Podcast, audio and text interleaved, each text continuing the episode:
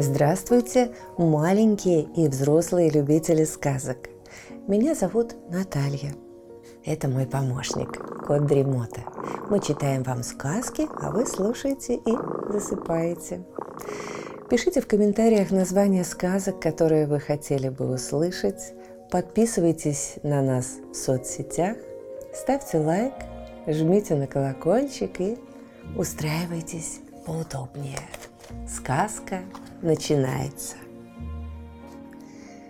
Сербская сказка «Соломенная циновка». Исполнилось царской дочери 15 лет. И сделал ей царь царский подарок. Небольшой и немалый кораблик, а как раз такой, чтобы любимая дочь могла с подружками да прислужницами вдоль берегов по морю кататься. Очень понравился царской дочери кораблик. Да и не диво, паруса у него белые, мачта золоченая, а нос и корма расписаны веселыми цветами. Колышется кораблик на ласковых волнах, словно белокрылая чайка. Принялась царевна упрашивать отца. «Обновим твой подарок, покатаемся вместе!» Царь своей дочке ни в чем не отказывал. Ведь одна она у него, как сердце в груди. Да и почему не покататься? Море голубое, солнце жаркое. Взошли они на палубу. Матросы песню запели, паруса подняли. Бежит вдоль зеленых берегов кораблик, а царевна просит. «Давай, отец, отплывем подальше в море. Что мы все у берега, как конь на привязи?» Царь и тут ей не отказал. Вышли в море. Земля за кормой только узкой полоской видна. Вдруг на небосклоне показалось маленькое облачко. По краям светлое, в середине темное. Стало облако на глазах расти – вот уж полнеба заняло, застило солнце. Потемнело и море в той стороне. Царь приказал скорее к берегу поворачивать. Да поздно. Налетел вихрь, все кругом мглою покрылось, заходили тяжелые волны. Понесло кораблик в открытое море. Давно такой страшной бури не бывало. Волны на кораблик, как дикий зверь на свою добычу набрасывались. Сколько дней, сколько ночей мотало их по морю. Паруса в клочья порвались, руль сломался.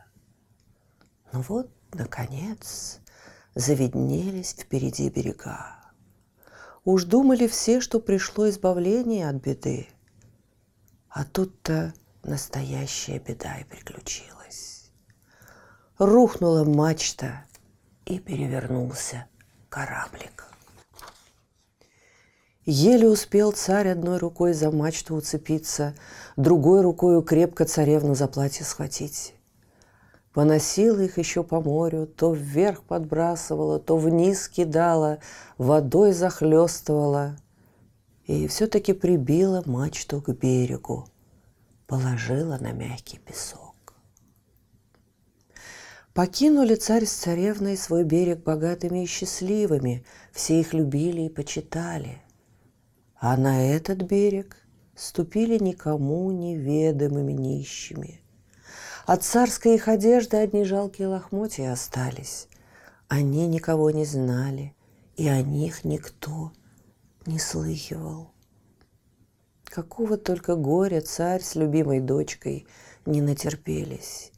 И холодали, и голодали, и под окнами кусок хлеба просили. Царь еще не стар был, мог бы работать, да стоит ему об этом речь завести. Люди спрашивают, а ты что умеешь делать? Не признаваться же, что лишь одно он умеет – царствовать. Никто не поверит. Да и какая это работа? Скитались они, скитались.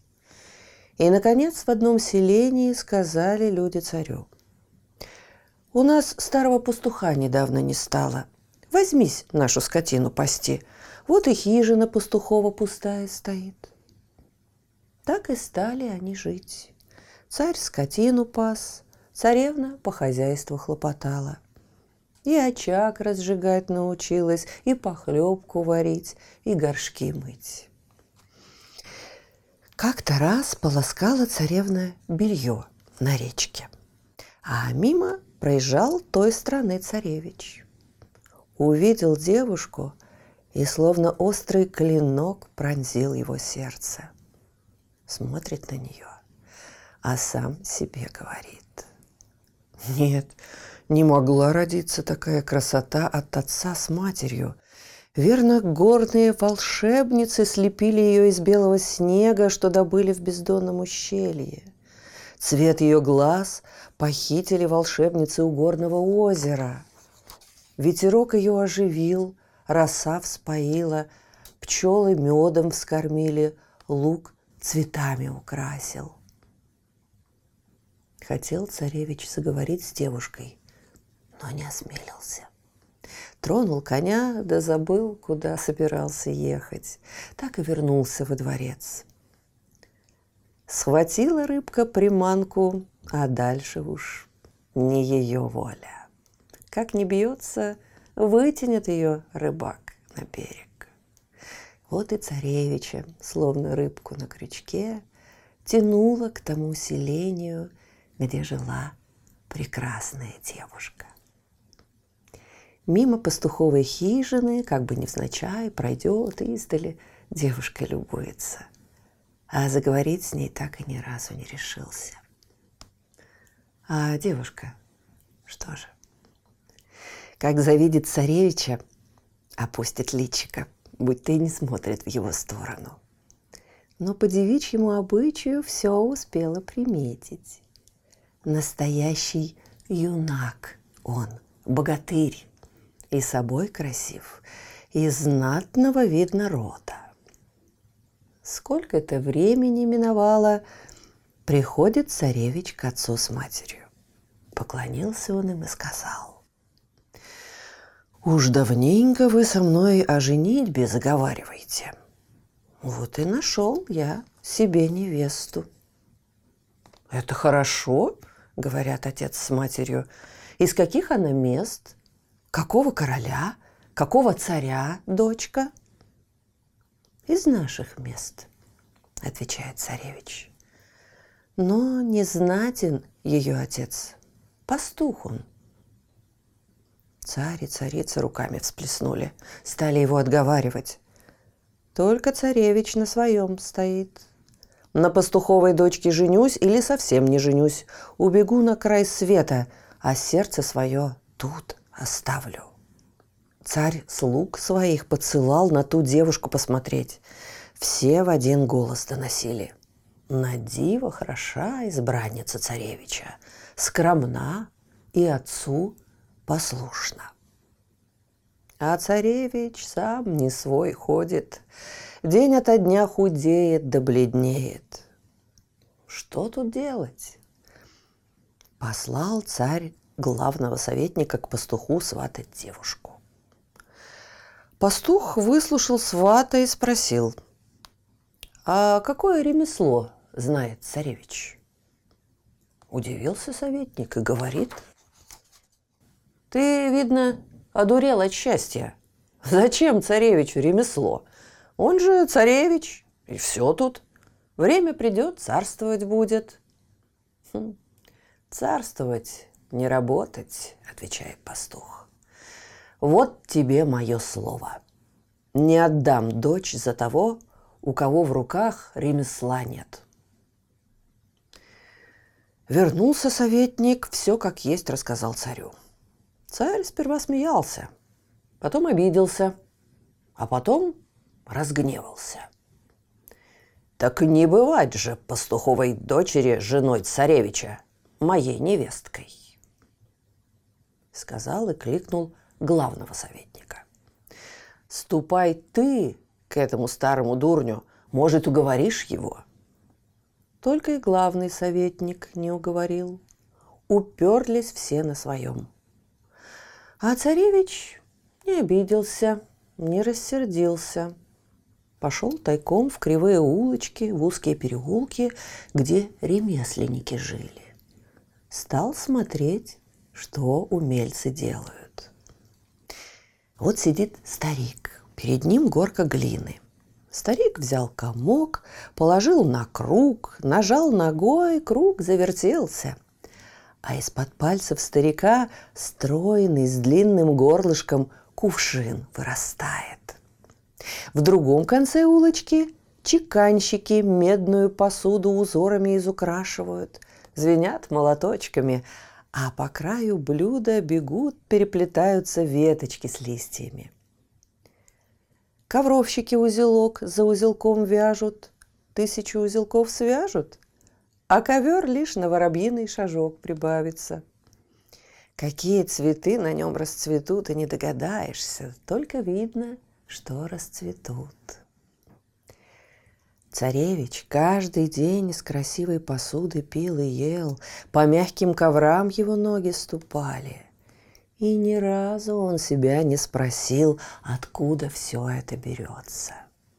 Всему был рад научиться царевич, да целой жизни на это не хватит.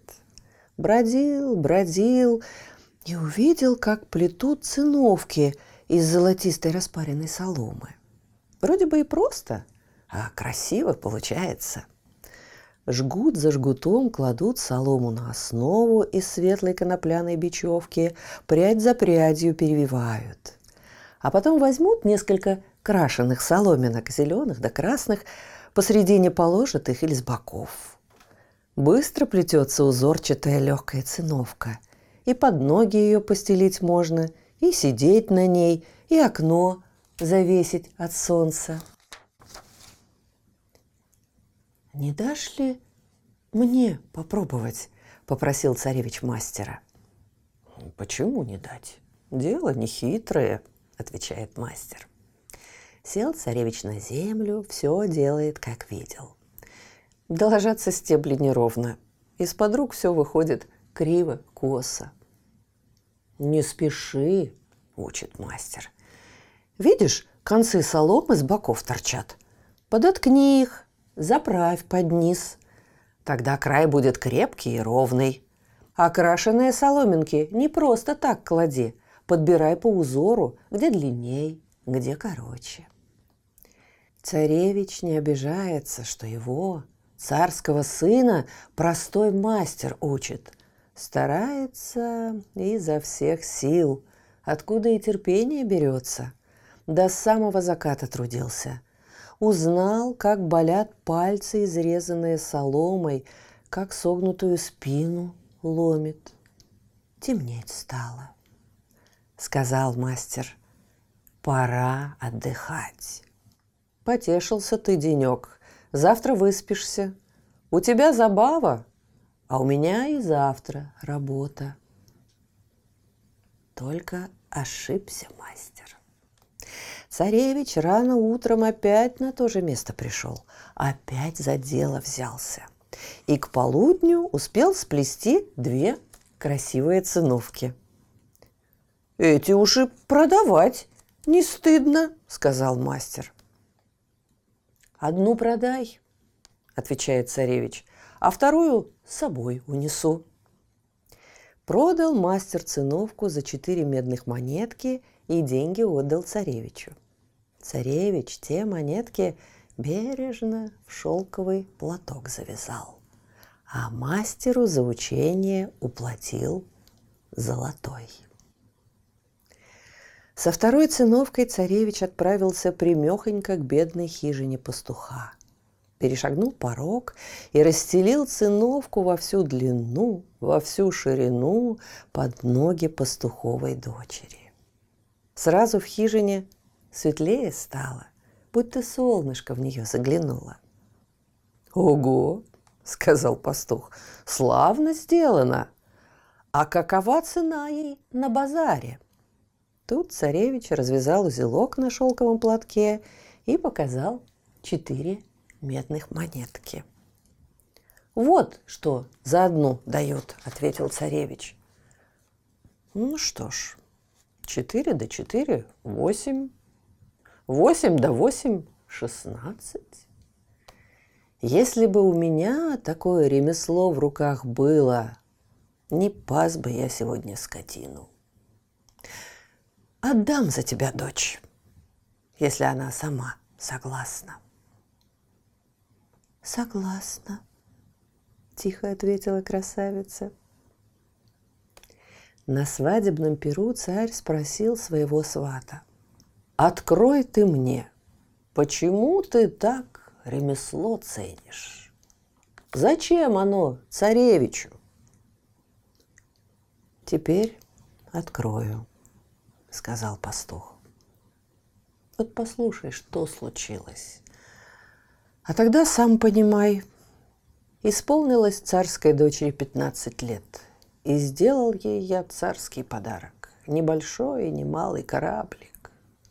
Так все и рассказал по порядку, как мы с вами слышали. Обрадовался отец царевича. Вот как все хорошо обернулось. Не стал он поперек пути сыновьему счастью – позволил жениться на пастуховой дочери. А пастухова дочь царской дочерью оказалась. Зажили молодые в любви и согласии. А отцу царевны снарядили корабль и проводили его с почестями в царство его, в его государство. Хлебнул он лихо, многое понял – чего раньше не знал, и правил мудро и справедливо до самой смерти. Слышите? Кот Дремота запел свою песенку. Это значит, что пора засыпать. Мы обязательно встретимся снова. Ну а сейчас спокойной ночи. Кот